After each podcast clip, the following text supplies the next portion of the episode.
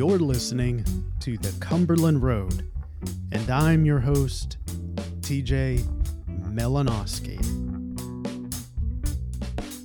The following is a faith journey with Reverend Steve Delashmit, the minister at the New Hope Cumberland Presbyterian Church in Lebanon, Tennessee. With over 44 years in ministry, Steve shares how life experiences constantly informs his faith and his pastoral care with empathy and hope. Steve is rigorous in his pastoral care. As he spoke with me from his office, we paused our conversation a couple of times so he could devote his attention to unexpected needs in the community. The conversation sounds choppy at times, it is due to my lack of editing skills and not Steve's ability to share. And so now, dear friend, here is the faith journey of Steve Delashmit. Steve, you had a recent health scare within the last year. You actually had quite a bit of change in, in your life in the past 12 months. Uh, what was that? What happened? Memorial Day weekend in uh, 2022, uh, I had the first health crisis in my life. You know, prior to this, I had always never really given a whole lot of thought to my health because my health had always been good. I'd always been blessed with good health, and I had no reason to think or even consider that, you know, it would change. Mm-hmm. However, within a week, I went from feeling great to barely being able to get out of the bed. I thought, what's happening to me? You know, this happens to others, but this doesn't happen to me. I'm healthy, or at least I thought I was. Yeah. Because I've always had regular checkups and I've always, every time, been given a good report. And within a week, I was put in the hospital and I stayed there. And while I was there, they discovered that I had AFib, which I never knew I had AFib in my life, which led to a heart catheterization. And my cardiologist that I met there in the hospital said, Oh, Steve, don't worry about it. Said it will be a few stents maybe, but you're certainly not a candidate for open heart surgery. And I had the catheterization, and he come out and he said, Well, I've got some good news and I've got some not so good news. Mm. Which would you like to hear first? Uh, I said, Well, choose? give me the give me the not so good first. okay. And he said, the not so good news is is that stents won't work for you, but open heart surgery will. And we can fix this for you through open heart surgery and give you the quality of life that you need. You know, and I said, okay.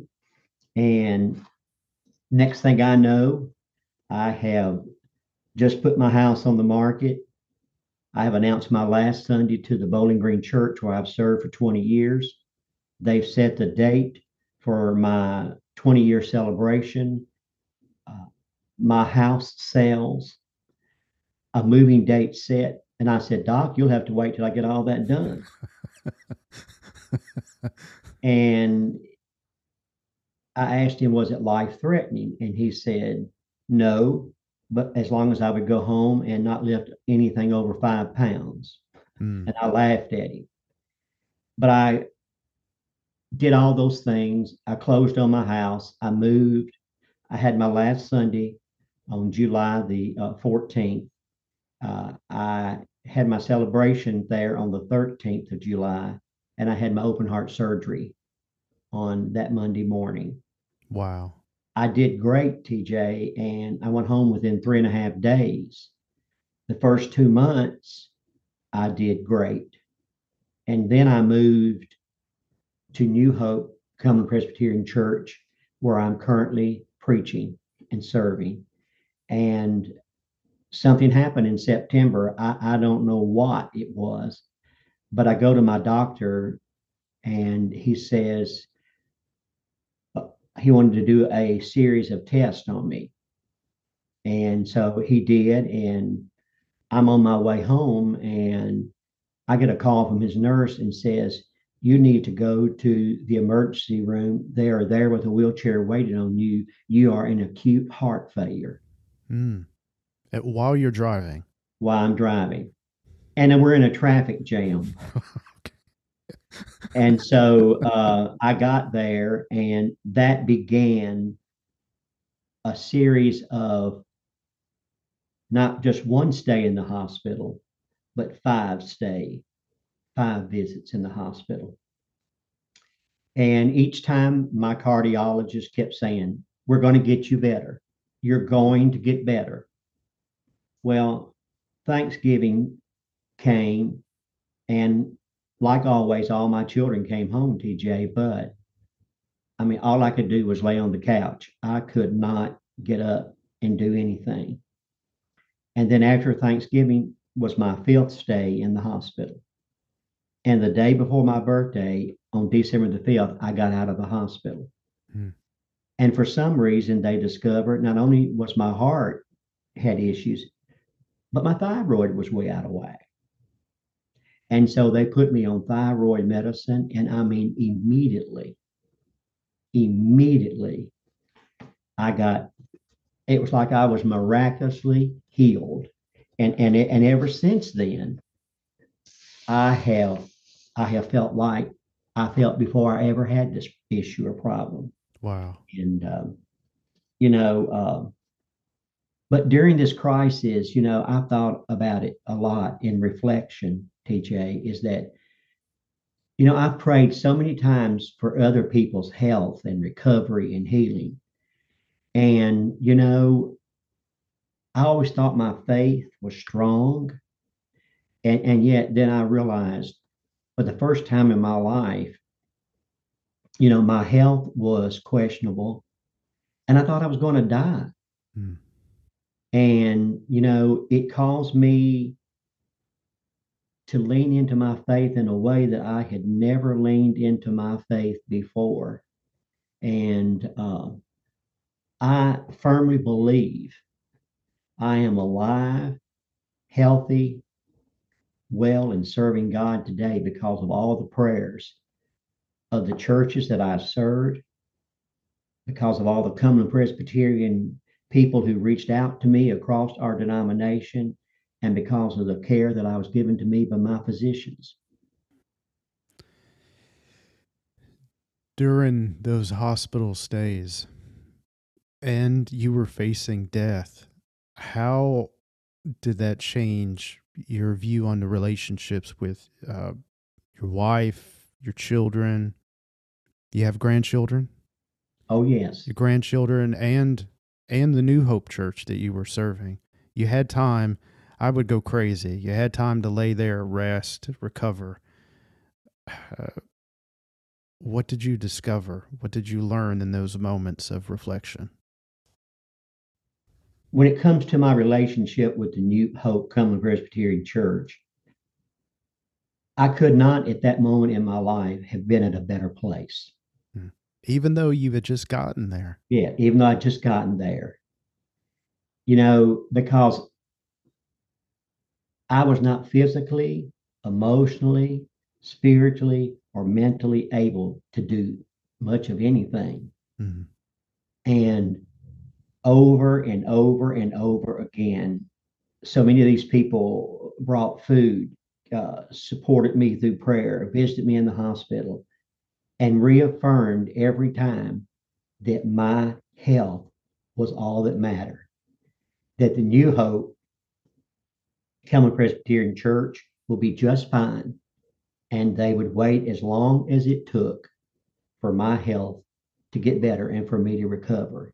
Hmm. And they were fortunate at that time because Aaron Ferry, Ferret was serving here at that time, mm-hmm. and he was preaching for them on a regular basis. So it wasn't like they were in a crisis, um, you know. And then when it comes to um, my wife, you know, um, I've always been the caretaker I've always been the one taking care of other people.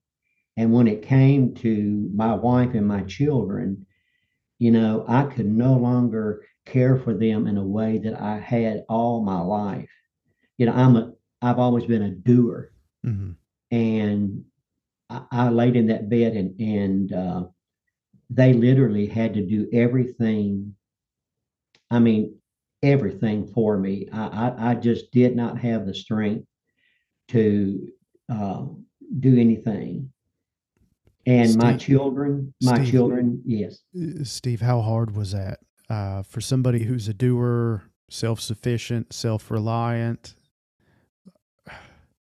How hard is it to rely on other people to do things for you that typically you would have done for yourself?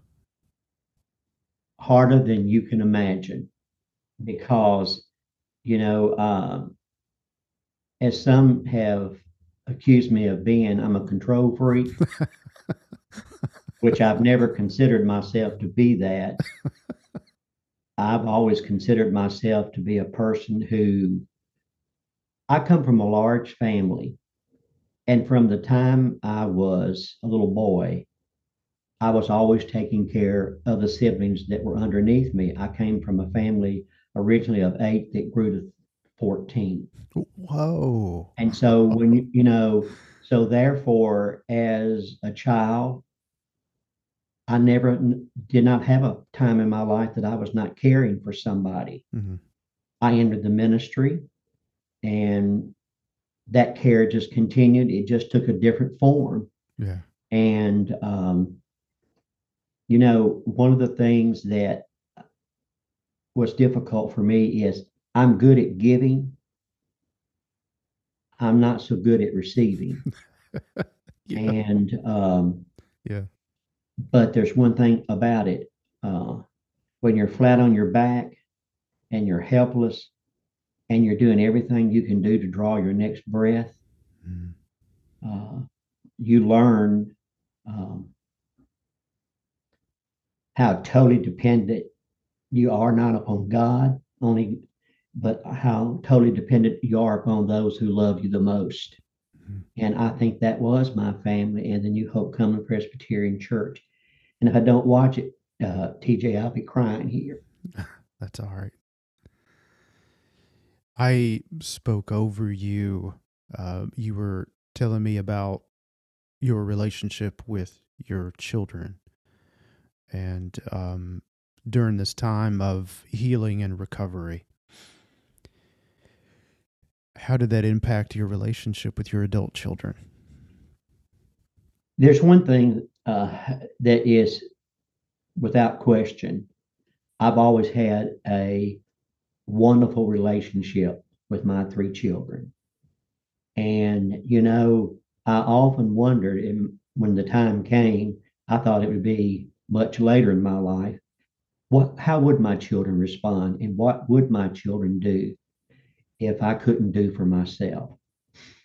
Uh, my daughter, oldest, lives in Minnesota. She flew here at least six or seven times and stayed at minimum two weeks each time. My other daughter came and stayed. I mean, they tag team, Mm. and my other daughter came, and and and my son came as often as he could. And you know, this time in my life gave me the opportunity. You know how you've always told your kids how much you love them, but this recent health crisis gave us all the opportunity to tell each other how much we loved them. And then I realized how much my kids loved me. And I knew that, but they showed me how much they loved me. And uh, at the same time, they tried to boss me. And uh, so there was moments that that didn't work out so well. yeah, you're physically at their mercy. Yes, but I had to straighten them out that I was the dog and they were the tail. um, looking back at at this uh, health scare and the recovery, in terms of the ministry, how has that changed your pastoral care? How has that changed your preaching and just how you approach other human beings? You know, I've always thought that I was a very empathetic person. hmm And uh, my recent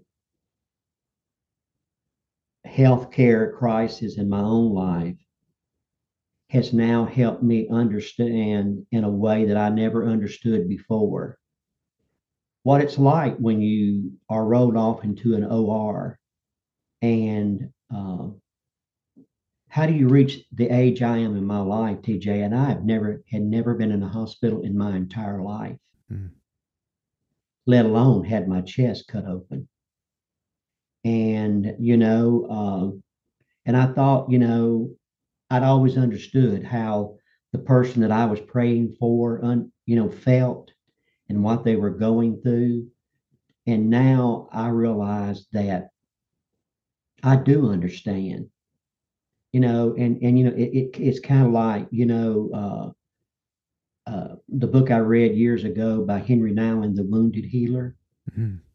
And, you know, and I felt like, you know, at that point in my life that, that I was wounded and I've been healed. And it, it just gave me a whole new perspective in my pastoral care, which I've always considered myself to be a good pastor and have a pastor's heart. Um, now I am, um, I feel what they feel. And uh, when it comes to preaching, you know, um, I've always felt like that your preaching should be in the context of where you are. And and one of the things that I'm discovering here is, is that while we are gaining in the area of younger people at New Hope, New Hope for the most part is a very uh, older congregation. Hmm. And so there's always someone here having some type of health crisis. Mhm. And so um, I make sure that I respond in every way I can to their needs, no matter what they are, in a way, in a whole new, fresh way that I'd never had before. Yeah, I I asked that question because in my pastoral care, as hard as I have tried to be empathetic to the anxieties, uh, even the fears of the individual who may be facing surgery and the loved ones involved, um, there's no book or there's no class, there's no even in repetition of the experiences that I think that could really help me understand unless I was on the other end of that that trauma or that health or that surgery. And I'm not desiring that. Um, but I was just acutely aware of the the words, the prayers, the the the presence always feels uh, inadequate for the situation. And so I wanted to ask you, as somebody who's on, who's been on the receiving end of care, physical care, but also on the end of providing that care, you have a unique experience, and it's fresh on your mind. And so I kind of wanted to pick your brain on that a bit.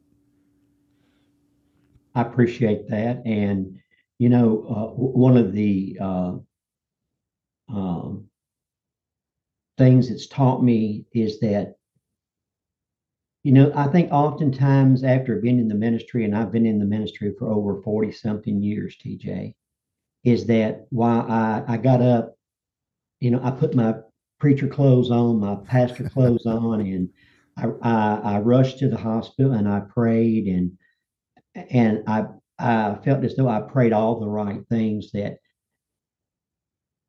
while I always did them with uh, a sincere heart, I think that when I look back over it now, many times that I I had just got so mechanically caught up in just doing that because that's what I do Mm-hmm. that that that I um, I didn't always feel what they felt and was not always empathetic to what they're going through. And now that's not going to happen because Yeah. I know what they're going through. And as you share, I know the anxieties, and I know the fears, I- I know the thoughts that are running through their mind.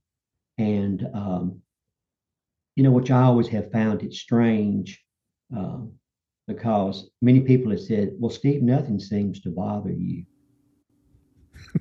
Really?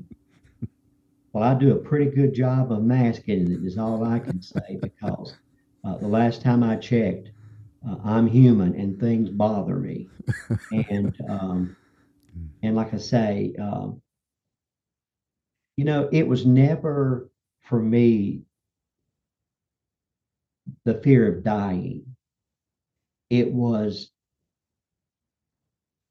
I'm just not ready to for that to occur at this present time because you asked about my grandchildren. Mhm. Two weeks ago on May 20th, I performed and officiated my granddaughter's wedding, Oh, wow.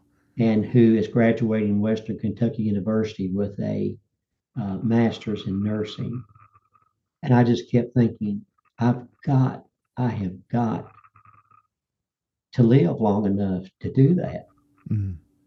And, you know, when the time actually came, you know, when it's your first grandchild, and then uh, let's just admit it, they're spoiled. And uh, yet she's turned out to be such a sweet, caring young woman. And um, and and there's no greater honor or privilege or whatever you want to call it than to be able to officiate your granddaughter's wedding and to see how happy she is and how in love she is and which it also did me some good because she married a youth minister okay. so, uh, grandfather approves of the relationship on many levels. oh yes my family votes you in you know i have i have uh, son-in-laws and no complaints Speaking of family, you had mentioned coming from a big family. Did you grow up in a Christian environment? What what did that look like? Let's talk about that and uh, maybe your profession of faith and we'll just go from there. Okay. Uh, uh, you, you know, I was born a Cumberland Presbyterian TJ, and my grandfather was an elder in my home church, which is Holly Grove Cumberland Presbyterian Church in In, uh, Tennessee. Yeah, West Tennessee. Yes, and um, he- he was an elder there until the age of 96. And uh, my mother uh, was a wonderful Christian lady. And believe it or not, she got up every Sunday morning and she got us all dressed and we went to church.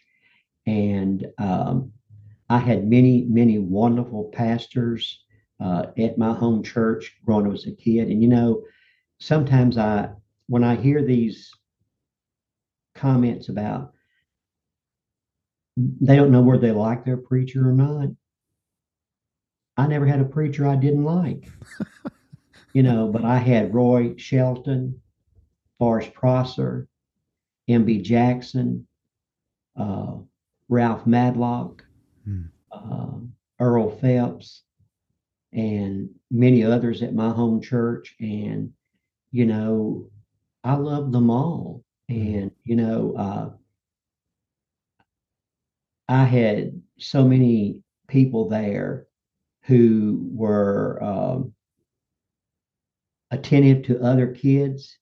It was like they adopted you, even though you were not their child. In my Mhm. home church, you felt like that you were adopted by them. And I had the most wonderful Sunday school teachers and and um, you know, and I had a Sunday school teacher who had me, not just me, but all the kids in the Sunday school class. We memorized scripture. Hmm. And to this day, uh, especially during my recent health crisis, I have needed that because uh, trust in the Lord with all thine heart, and lean not to thy own understanding, and in all thy ways acknowledge him, and he shall direct thy path. If I said that once, I said it, it seemed like a thousand times, you know, and, you know, I always felt like I had trusted God. And, and for the first time in my life, I was in a position to where I truly understood what that meant to trust God when, and maybe, uh, maybe I needed that, you know, and uh, I was at a revival. TJ, you asked me about my profession of faith, and uh, there was a guy uh, there by the name of Bill Rome. and this was when the song probably became popular at that time. He was singing "He Touched Me," mm-hmm. and it was during not the invitational hymn at the end, the hymn of consecration, but it was during the singing of that song that I went forward and um, presented myself and professed my faith in Christ. And um, I never will forget what my home pastor said at that time. Uh, he said um, that he said Steve comes forward today to affirm publicly what he has affirmed for a long time in his life, and I, I will never forget him saying that. Mm-hmm. And you know, yes, I was born in a Christian home. Uh, I always felt like I knew the unconditional love of God, and uh, actually the first job that I ever got was because of a young man in my home church called Richard Dell. I was in college and he gave me a job for the Army Corps of Engineers, and I worked every summer while I was in college. And um, I will never forget him. Mm-hmm. What did What did you do as your first job? uh, I worked out in, uh, you know, at that time, the Army Corps of Engineers did revetment work out on the river. Mm. And uh, Richard was over all the personnel out there on the boats. Mm-hmm. You know, you, you stayed in a motel at not hotel at night, but you went out to the boats during the day. And he gave me an administrative job there, which actually led upon completion of my college to an internship in the federal office building in Memphis. Oh wow. I I was beginning to envision you, you know, working on the boats, picking up good old uh, river language and um, once a river rat, always a river rat. you don't know how close to home that that term is for me. yeah. Well, trust me, uh, you you learn a lot, and uh, one of the things about my experience out on the river was it opened my eyes to a new understanding of what the world was really like because I'd always lived a pretty sheltered life up until that point. And mm. let's just say uh, I grew up when I was out there. well, let's kind of ease into your calling into ministry. How, Steve, how, how did the calling of ministry pull you away from the Mississippi River? Um, I was serving in my home church, and um, I felt this tugging upon my heart and life that I ought to do more. And um, so I went to my home pastor and I talked to him several times about that. And um, I think he gave me pretty good uh, counsel. And uh, he was a wise, a man of great wisdom, the Reverend Ralph Matlock. Hmm. Very soft spoken and yet very um, compassionate. And um, and and he helped me see that, you know, Steve, if you feel as though God is calling you to the ministry, it would be much simpler if you could just show up here on Sunday morning and you sit in your regular spot and you look down there and there's a note from God saying, I am calling you. And you get the confirmation that you are looking for. And he said, But what I want to encourage you to do is to explore that call uh, to ministry. And, um, but he also assured me at the same time that there was nothing wrong with the fact that if I began exploring that call and saw that this is not for me, this is not what God's wanting me to do, that that there was no shame or disgrace in continuing to serve in the way I because I served in an elder. I was one of the youngest elders in my home church and later into the Walnut Grove Cumberland Presbyterian Church. hmm And um, so I began in uh, my journey, uh, and I went to Memphis Theological Seminary. And uh, he shared with me while talking with me that if God was calling me into the ministry, I would sense that and I would see the evidence of God confirming that call in my life. And he was spot on. And you know, the more I the more I studied and the more I um, explored the call that God had on my life. And I don't know if you remember this or not. I don't even know if it's still a required course, but Dr. Hubert Mara taught it when I entered seminary, and it was upon your call into the ministry. It was called the Office of the Doctrine of Ministry. Hmm. And it was only a two hour course, and but it helped me understand that what God was doing in my life was what I needed to be doing, and God was calling me to the ministry. And, and from that point on, um, I love my experience at Memphis Theological Seminary. I, I, will never, never forget uh, uh, Dr. Virgil Todd hmm and him quoting the Exodus passage, I have heard your cry. I will never forget that hymn as long as I live. And I loved Dean Knickerbocker. And I d- loved my New Testament professor, Dr. William Brawley.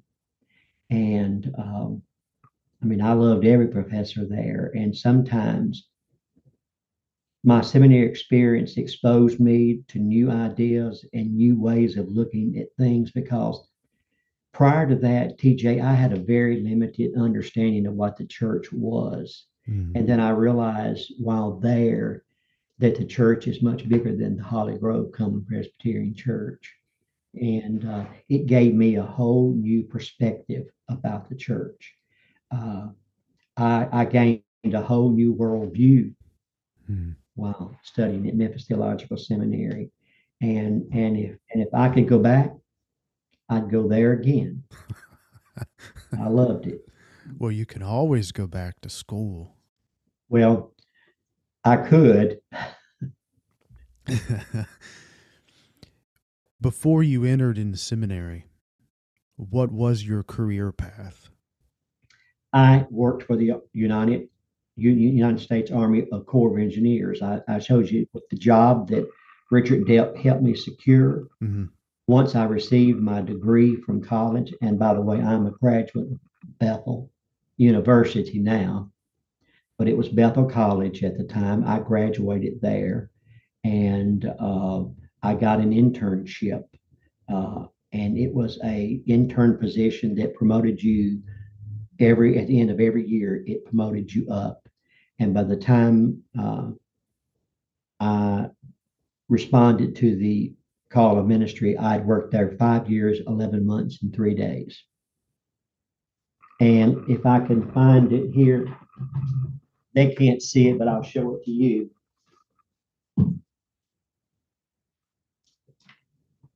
It's been rebound three times, this leather Bible. And this is the exact Bible that the Army Corps of Engineers gave me the day I walked out the building there Wow. The ministry. And that was in 1977. Wow. Well, it's a nice parting gift. Yes. Now I could ma- I could make a joke and say, you know, you haven't taken very c- good care of it if you've had that rebound multiple Well, times. No, it's because of the wear I know. and the I- usage of it. Steve, with your experience in the pastorate and in ministry, what words of wisdom would you impart upon somebody who is exploring the call? How would you steer them either away or towards the call? First, I would steer them toward the call.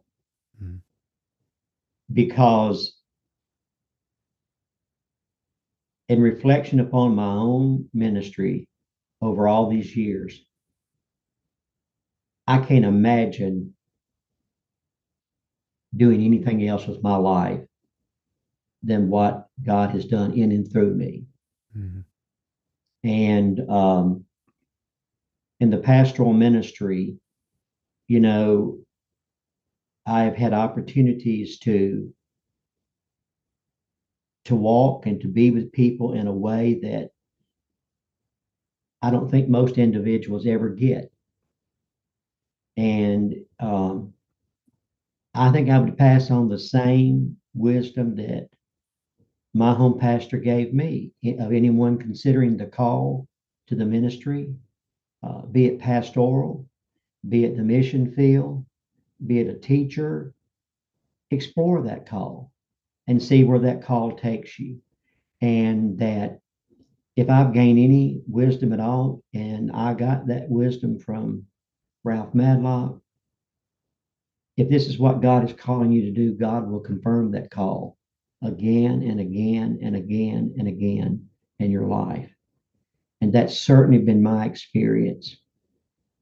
And one of the things I also would I've learned in pastoral ministry, and I don't know if you really asked this or not, but I want to share it.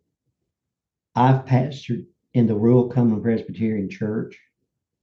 I've pastored in the small town, and I have pastored in the urban city. And no matter rural, small town, or urban, what I have discovered is and realized is that the needs of God's people are all the same. And, you know,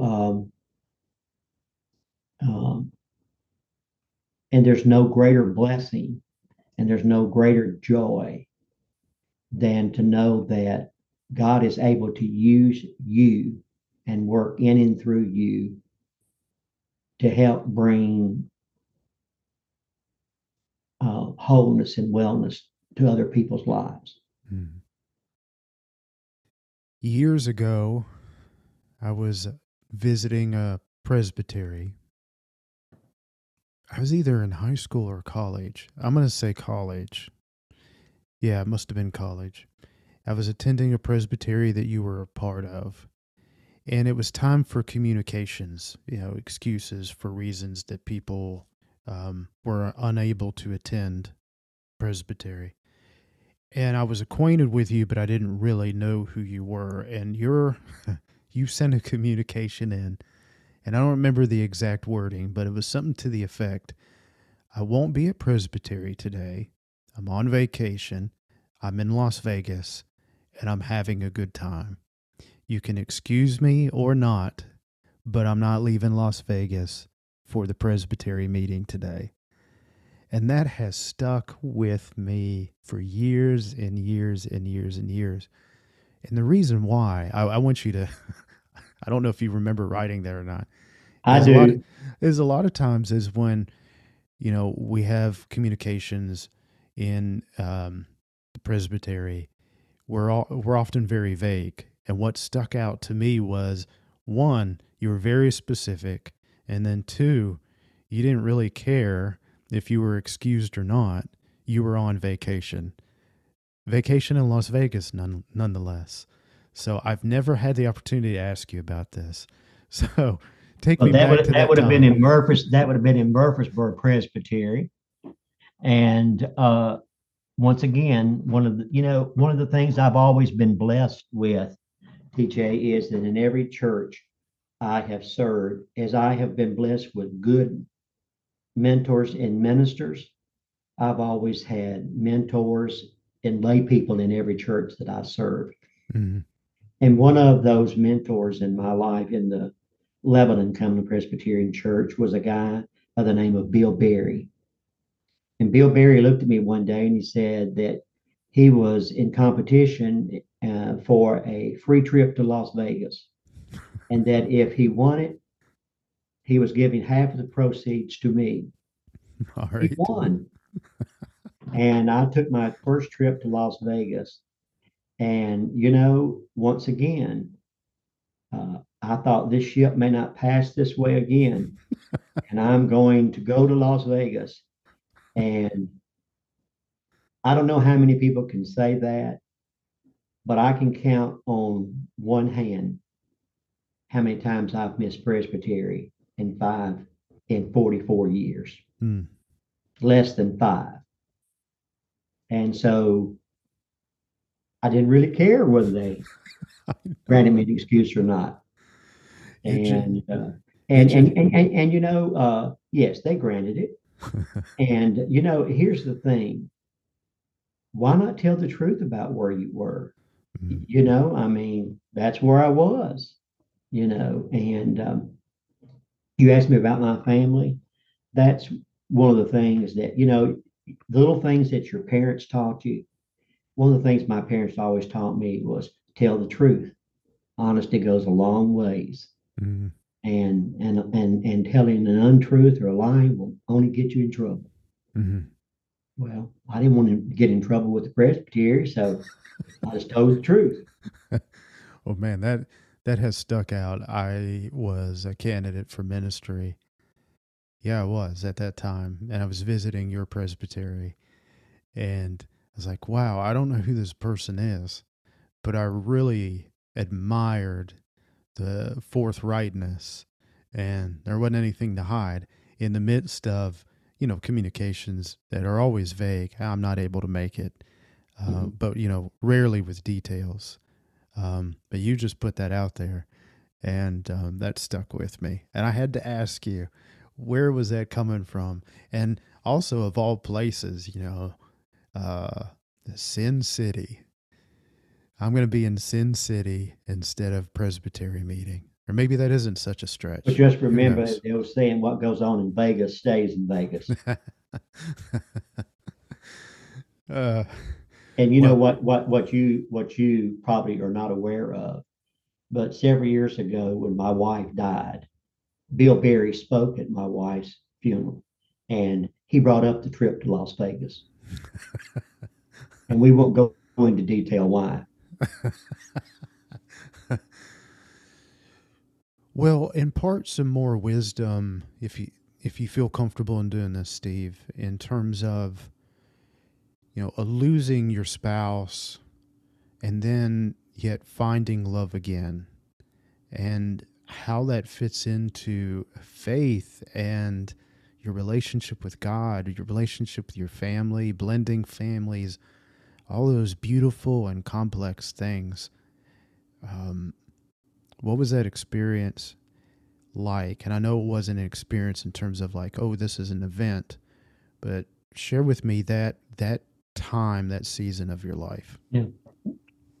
As you may remember, uh, my wife's death was very unexpected. I mean, I was in the room and she had had knee surgery and and died, and I didn't even know she had passed. I thought she was just resting.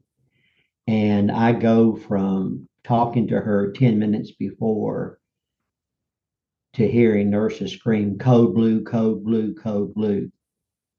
And um,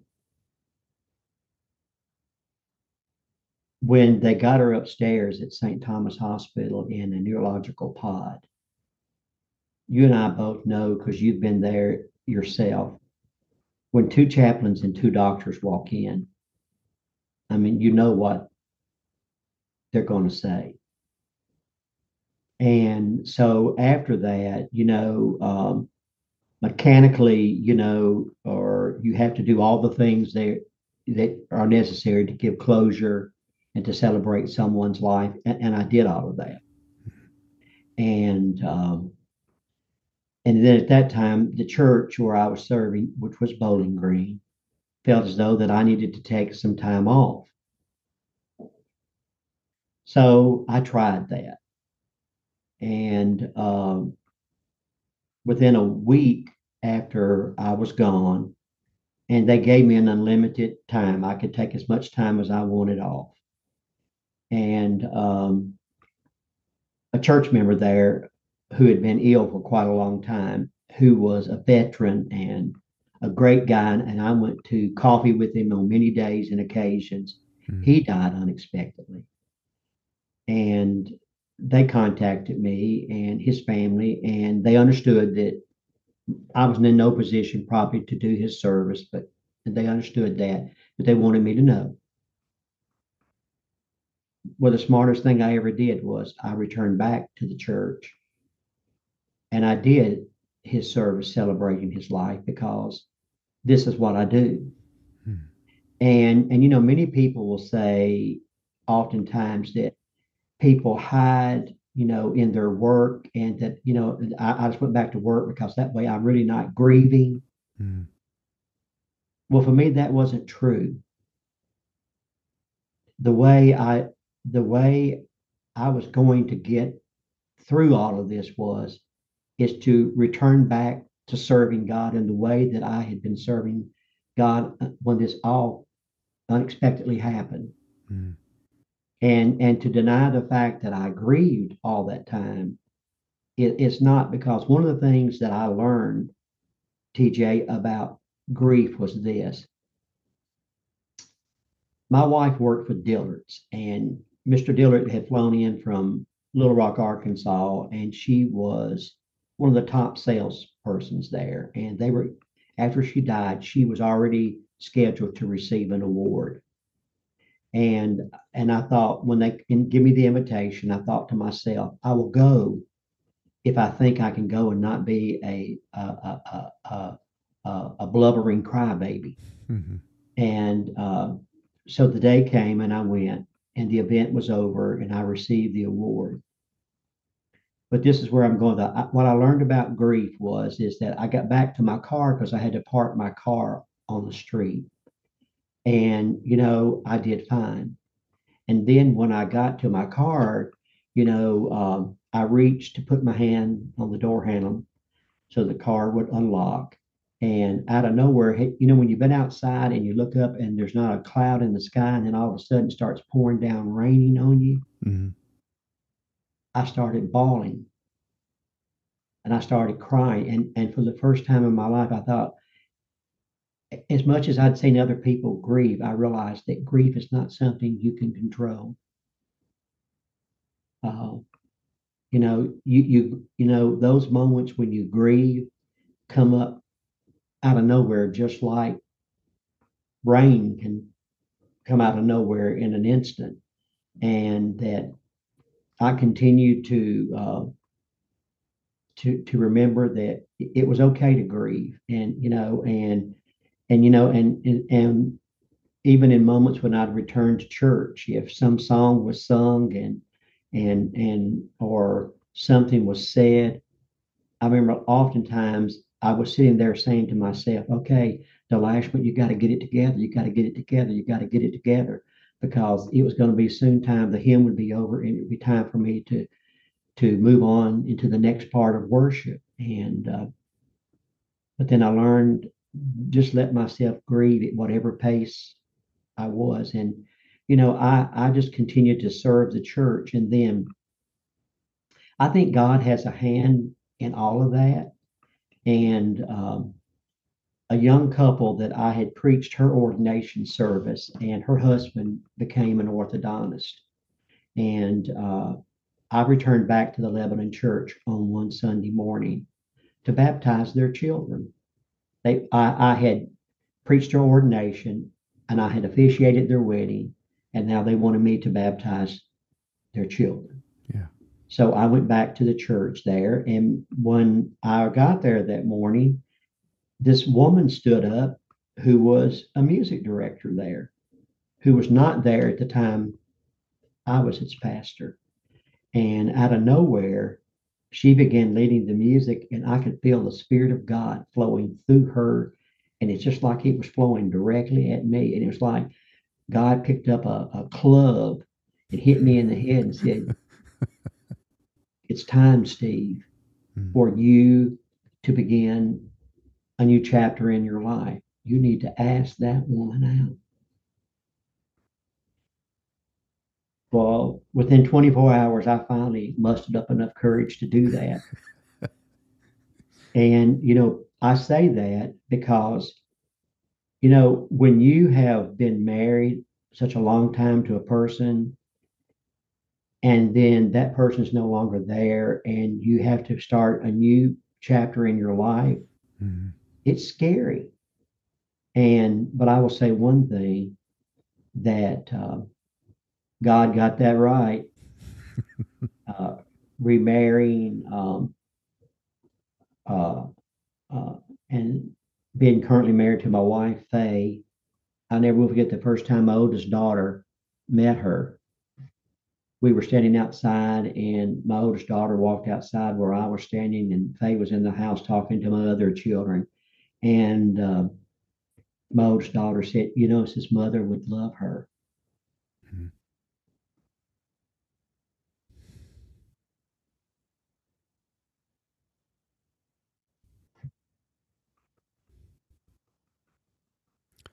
It's a wonderful thing to hear.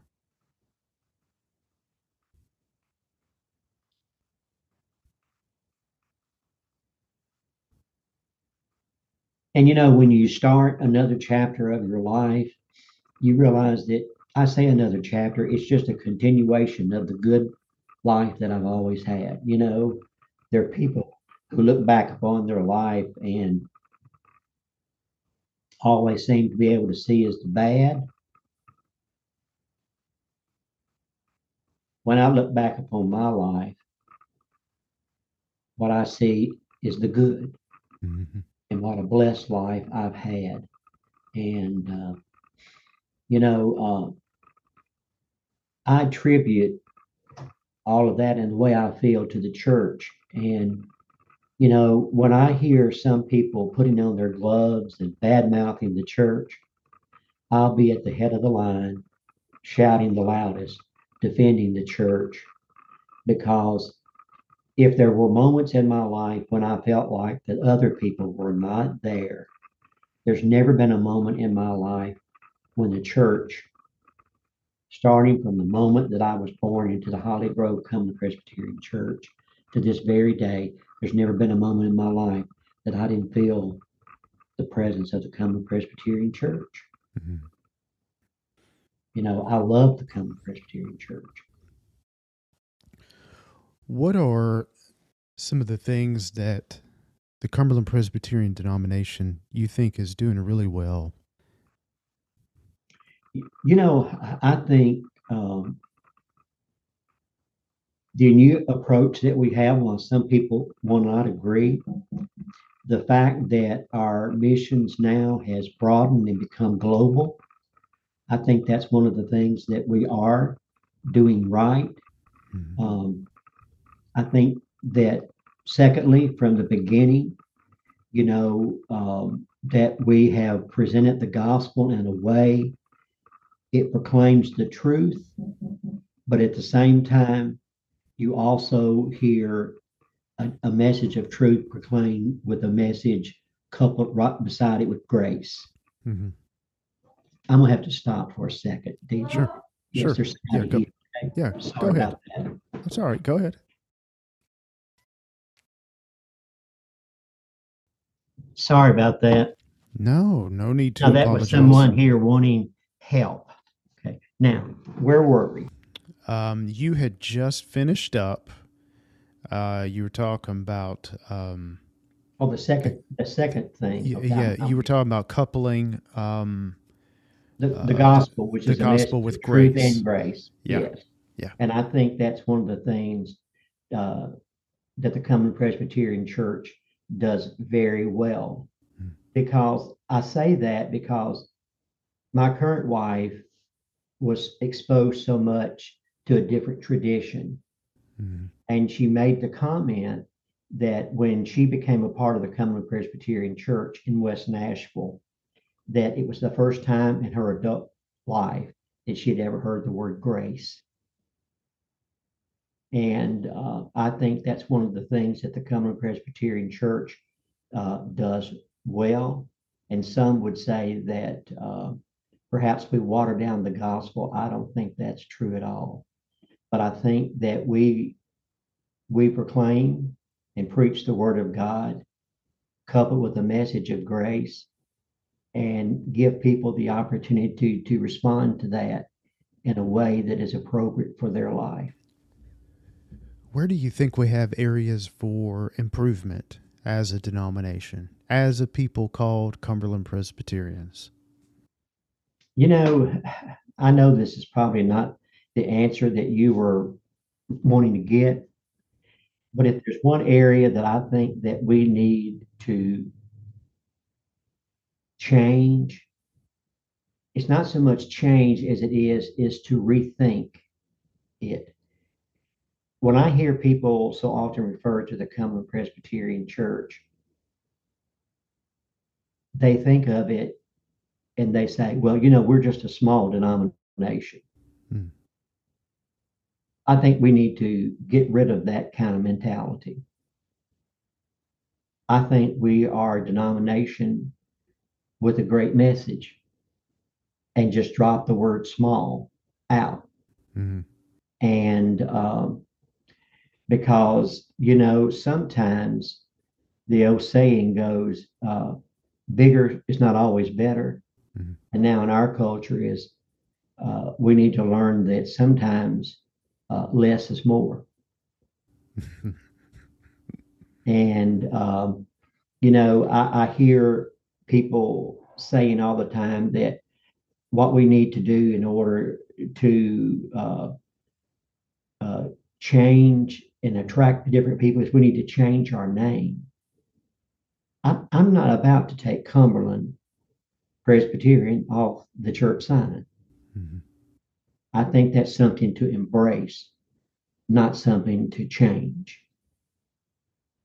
And uh, I think when people come to a Cumberland Presbyterian church, regardless of what the sign says out front, where it says New Hope Cumberland Presbyterian Church, or if it said New Hope Community Church, mm-hmm. I think it's about what they experience once they walk through the doors of that church that's most important, mm. not what name it has on the sign out front. Yeah, to to be a people who are seeking and receive good news, the gospel, and grace, also the gospel. Absolutely.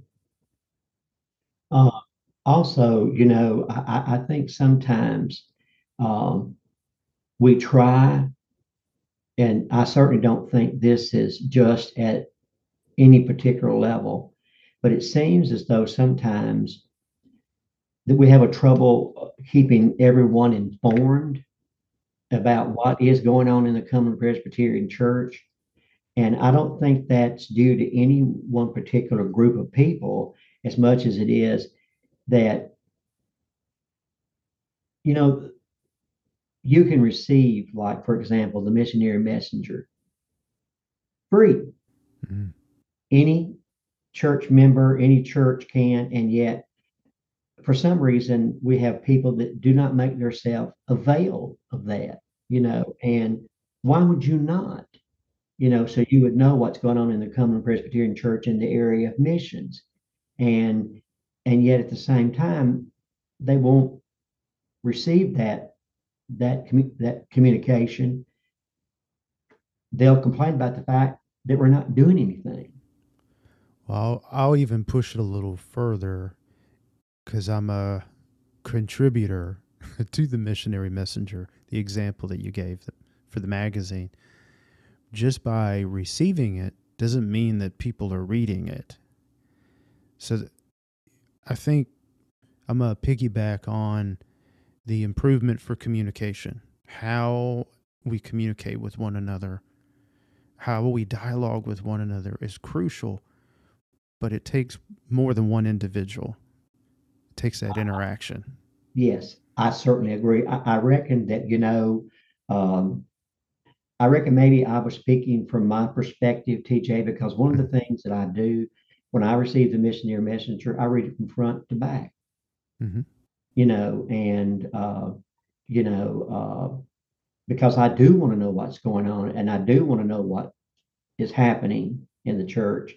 And uh, sometimes the articles that are in there are not just about what's going on in the area, but they're they are educational articles that can give you a different insight and a different perspective of how you might or how the approach to missions is changing, you know, Mhm. and you know, and uh, asking yourself, you know, uh, is your church a missional church? Is it, you know, and because over my years in the ministry, one of the things that I have discovered is is is that that I think we need to improve on is that we spend so much trying time trying to maintain that we don't spend enough time um, reaching out.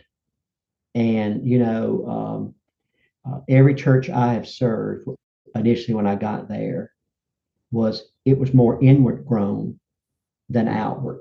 Mhm. And so one of the things that has been my whole focus, no matter what church I serve, is teaching them that the gospel is not just about who are inside these walls, but it's about what goes on out of here in the world. And that what we need to do is to find out where God is at work in the world and join him. Yeah, communication definitely an area for improvement, but it should always be at the top for areas of improvement. Um, not just news, but just our interactions with each other, how we interact with one another. You know, uh, one of the things that um, that I really have enjoyed uh, since moving back to this area, um, many people, uh, I don't see it as, I don't believe they see it as a positive, but I see it as a very positive thing. I have the opportunity now on Monday morning at 10 o'clock to meet with a group of Cumberland Presbyterian ministers in Mm. Smyrna, Tennessee at Cracker Barrel, which originally it was called Nashville Now. But, you know, it's a group of ministers. And uh, I think that's one of the things that we need in, in the Cumberland Presbyterian Church is that we need somehow to have uh, more uh, vehicles like that, that, you know, we're not coming together to uh, strategize. We're not coming together to uh, uh, plan. We're just coming together for the sake of being with one another Mhm. and, and, uh, and just have the opportunity to, I mean, I enjoy fellowshipping with the ministers that I get to see and, and, and just, you know, we, and just hear about what's going on in their family and, and, Yeah. and something that's weird or something that's exciting or funny that's happened in their life. And, you know, it's, it's, it, it's uh, such a relaxing environment, but at the same time, it is such a refreshing environment. It, you know, it's just, it, it- it's the camaraderie of it. You, you know what I mean? Just we're just Yeah. we're just uh, you know it's like uh, we're better together. You know what I mean? And Mhm. and we're just hanging out with one another. And and and there's times that in the ministry, I think if we're all honest, ministry is a very lonely profession sometimes because Mhm. what we do so often we do by ourselves Yeah. and and maybe I feel that way because I'm a people person. I like to be around people. Yeah. You know, I enjoy the company of other people. I I I, I value what other people have got to say uh, uh, and and share. And I think you know it's kind of like um, I'm not saying it doesn't have value or its place, but that's like offering the fact that I can get a degree from Memphis Theological Seminary online, or I can go to the seminary and I can interact with TJ Malinowski, or I can interact with other peers and colleagues. I'll take the latter anytime over an online degree. Yeah. Yeah. There's benefits and challenges for pursuing your education online. And I guess that balance, the balance is the challenge for the institution, but also for the student as well. It really is. Yeah. I mean, I mean, just like today, even in this time that I have spent with you, you have said things that sparked my interest. And, you know, while they may have been uh, not intended, there are going to be things that when this podcast is over, I, I'm going to reflect on those things Yeah. because I think that's how we are challenged to to expand our understanding of ministry and our understanding of where God is at work in the world and our understanding of the church at large. Yeah. I was having a conversation with a colleague earlier this week, and we were talking about communication. We were talking about dialogue with other other folks and the importance of being able to gather together with one or multiple people for dialogue. We're so, I think, as Presbyterians, we're so geared towards um, we get together for worship. That's essential. But the other times that we get together are for board or committee meetings, and those have a specific like outcome or goal. And what's wrong with us gathering and to have a theological discussion or one of child rearing or upcoming or past vacations or what's happening in the ministries that we're involved. There is no outcome. It's just a matter of sharing, but growth can come from that. I think that's very needed. And what can't be replaced or replicated, I should say, is that that human interaction in the same in the same space, physical space. And then what technology has to offer is fantastic. It's excellent. We're using it right now, but it still falls secondary. I'm very grateful it's here, but the ideal is that you and I would be sitting in, in the same room. But, you know, I think what you said is one of the things that has probably been referred to, and I apologize for interrupting, um, that there's no greater gift than anything that one can bring to the ministry sometimes. If we if if, if when we are in, with someone else, it's called the ministry of presence. Mm-hmm. You know, we're just present with them. You yeah. know, I mean, you know, sometimes, you know, we, we think that when we're in the hospital waiting room and we're waiting the outcome of some serious surgery someone's undergoing, it's not what we say that sometimes is the most critical.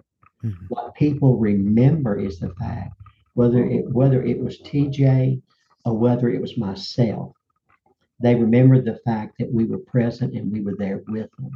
Yeah. Um, Tyler Lindsay, Reverend Tyler Lindsay, uh, a previous guest on Cumberland Road, he was talking about that, and I value it so much because he is a minister. He's usually on the giving end, not always, but usually ministers are on the giving end. But because of a tornado that devastated his home and the community, he had to be on the receiving end and the power of presence.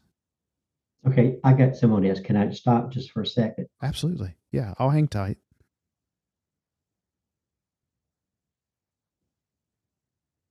That was a church member. I'm sorry. No, that's okay. They're um, just excited to have someone stop by and visit with. What's your favorite kind of music, and why is music so important to to you as a couple, but also to your ministry? One of the things that I love about music is is is that music speaks to the depth of our soul in a way that other things do not. And you asked me what kind of music that I like the most. I just can't pinpoint which type of music I like the most because sometimes if I'm in this office by myself or riding in my car, I love what people laugh about. I love the elevator music Okay. where it's just instrumental. hmm I don't, you know, I don't even want to hear words. Mm. And then I love the traditional hymns of the faith. Mhm. And uh, I found it very interesting because people have often said that um, young people love contemporary music. Well, when the youth of the Bowling Green Church were asked to pick what they wanted to sing at Youth Sunday, they picked the traditional hymns of the church. And, you know, um, to me, the reason I think that hymns are so important to both of us as a couple is when I sing the hymn, Morning by morning, new mercies I see, great is thy faithfulness, Lord, unto me.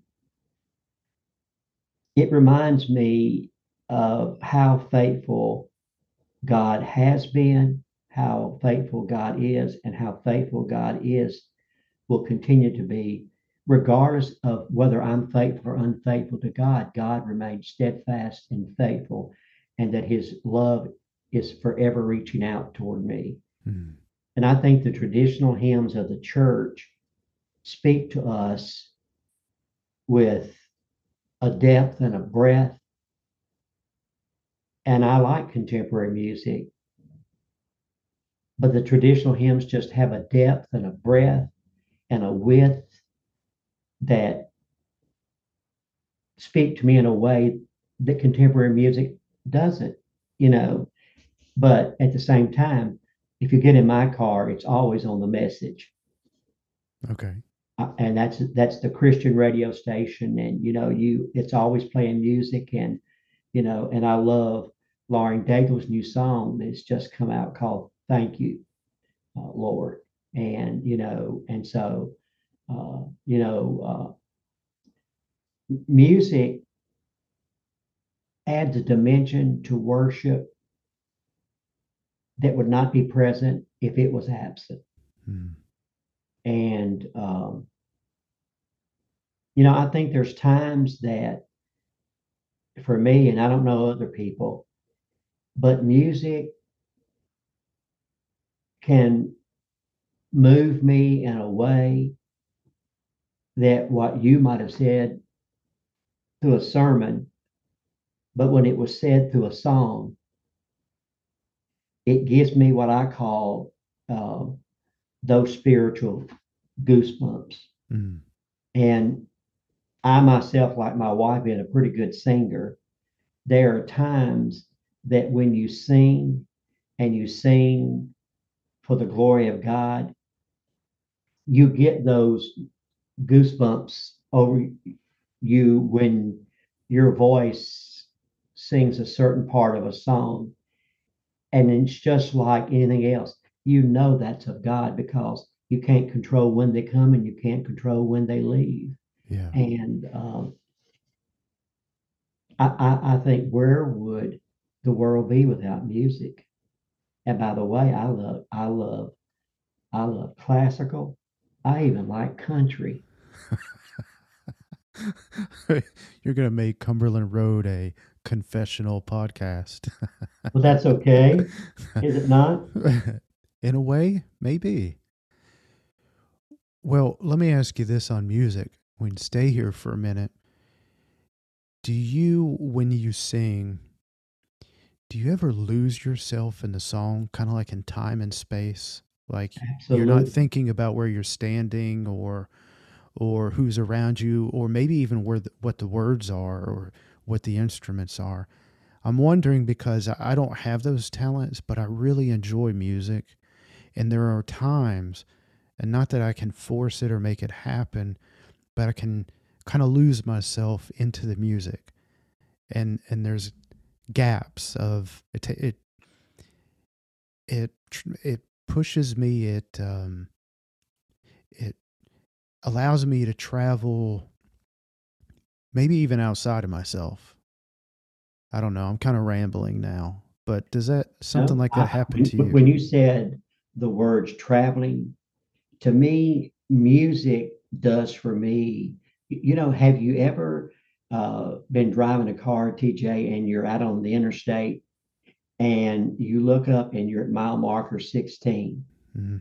And then only later you're at mile marker 42 and you don't remember anything between 16 and 42 Yeah, that's kind of what I'm describing. because describing. you were lost and caught up into whatever you were experiencing. Mhm.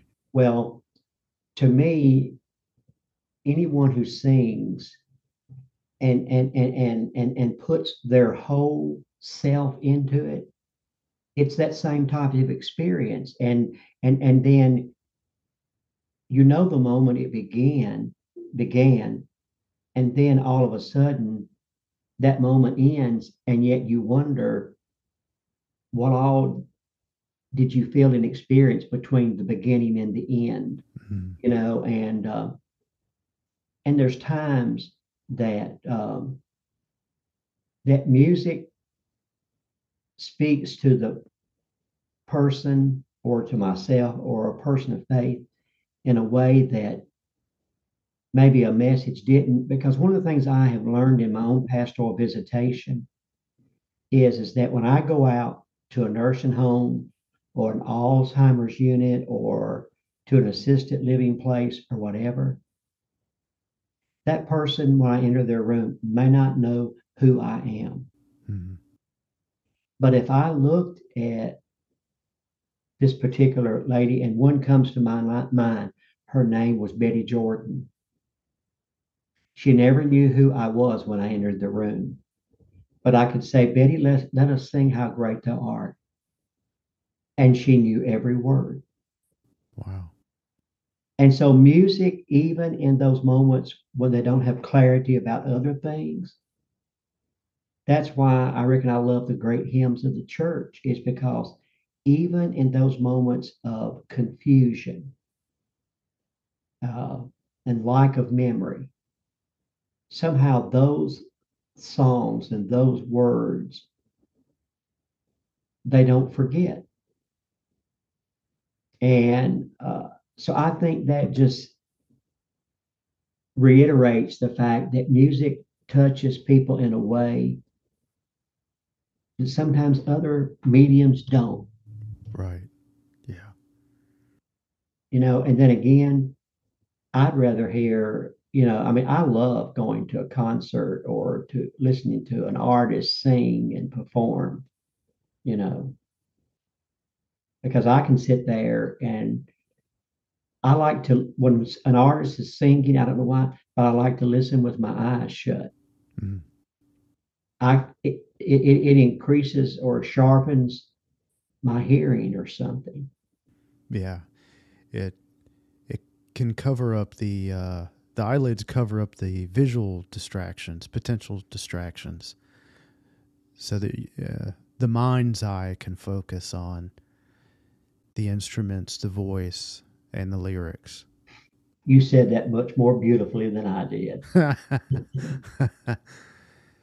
Steve, um, we were talking about the church and its strengths and areas for improvements, but I'm interested also in your dream for the Cumberland Presbyterian Church.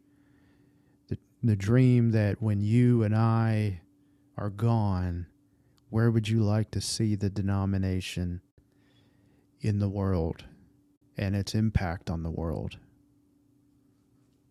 You know, when you asked me that, TJ, what I began to think about it is that when I began ministry, ministry did not seem to be so much multifaceted, you know, or the expectations of what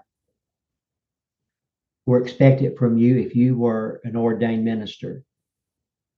Over the years, the ex- ex- expectations for a minister have just increasingly grew. Hmm. And because of technology and things like that, now we're we are always being compared to somebody that they hear or watch or listen to on whatever form of uh, medium or communication that where it's TV or radio or whatever. My dream for the Cumberland Presbyterian Church, and I know that this may sound simple, but my dream is is that there'll always be a Cumberland Presbyterian Church. Mm. That we will not cease to exist because I hear so many people with, with that message of doom and gloom that, you know, that there'll become a point in time in history where we won't exist. And I don't believe that. You know, and and and to me, I think the company and what I want to see happening in the Cumberland Presbyterian Church is is that, you know, that we see a stronger need for the church as a whole to reach out into the world and to be what God has called the church to be at, in the world, and and um, just become focused on what God is doing in the world, and and partnering with God in the world hmm. to accomplish whatever His will is, because you know I think sometimes in the in the local church we think that what our visions needs to be is we need to uh, find some kind of program or something that's going to fix us so we can move forward. Well, I think that's getting the cart before the horse. You know, I I think that one of the greatest Bible studies that I ever did, and I'm sure everybody's got their opinion, but it was the Bible study years ago called Experiencing God, written by Henry Blackaby and Claude King. And even though I didn't agree with everything that was in it theologically, it, it did help me learn how to discern what the will of God is and how to look for where God is at work in the world. And so, if I have any dream for vision for the CP Church, it's for those who are called to serve the Cumberland Presbyterian Church will always stay in that discernment process of trying to determine where God is at work in the world and what is God wanting to accomplish in and through us as a denomination. Yeah. To maybe do that dirty and hard discernment of looking inwardly, both as individuals, but the corporate body, and go, well, here's who we are here's who we're not, and here's who we could be. Absolutely. Yeah, that takes time and uh, willingness to be, well, vulnerable, find things that we may not be so proud of when we're not at our best moments. And I keep saying we because it's collective, corporate. Well, you, you know, and the last thing you just said is sometimes I think where it's collectively as a church or as an individual, sometimes things are said to us and we don't like them. Mm-hmm. But if we become honest with ourselves and truly listen to what was shared to us and whatever whatever it was that rattled us, that we can come to the fact and the awareness that there's much truth in what has been spoken to us. And instead of seeing that as a negative, see it as a positive. You know, uh, sometimes we may not like what is said to us, but if we get into that reflective state, right. that we will look at and look inward and realize that there was much truth in what was spoken to us. Yeah, in that relationship with the other individual or within groups, to allow that space for that reflection. So, you know, to be for me to be able to ask, why did that sting? Why did that offend me? Why did that hurt? Why did that anger me? I might need I will need time to kind of to do that self-reflecting. And it could be minutes, it could be hours, it could be days, it could be months. Going, oh mm-hmm. man, Steve was right. I can be a jerk. In a meeting or whatever, you know, the I agree with that. but yeah, um, but the relationship has to be we have to be intentional and it has to be strong enough to allow us to arrive at those conclusions on our own. Yeah. You, you know, uh, going back to my seminary experience, you know, I had never, you know, you you hear new things, and I remember one of the things that Dr. Marr taught in the office of the doctor of ministry was for us to learn to do theological reflection. Mm. And at the end of every day of our life, you know, I don't know if you do this or not, but I, I journal. And I try at the end of the day, or sometimes I let several days pass by, but then I try to catch up. And I still keep a spiritual journal to this day to ask myself and to look at where I see God at work, not only in my life, but the life of the church and the world in which I live in. And and I think that's important because if not, we just once again we just get so caught up in doing mm-hmm. we forget about being and and and and what it is that God is saying to us in our life. Yeah. Yeah, that's a hard exercise for me.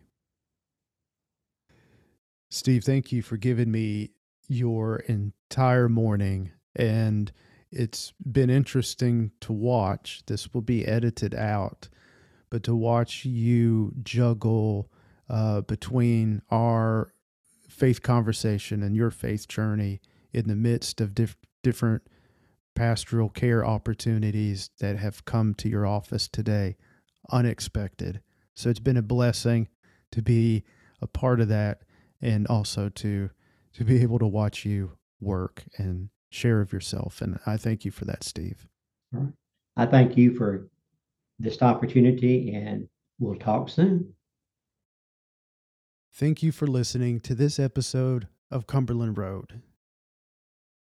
I want to express my gratitude for all the guests and for the listeners and for your understanding as I grow as a host and in my listening skills and in my curiosity to hear how God is working through others' lives and have the ability to be able to share this good news with others.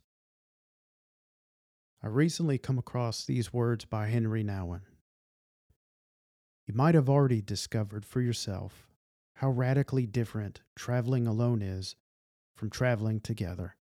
I have found over and over again how hard it is to be truly faithful to Jesus when I am alone. I need my brothers or sisters to pray with me, to speak with me about the spiritual task at hand, and to challenge me to stay pure in mind, heart, and body.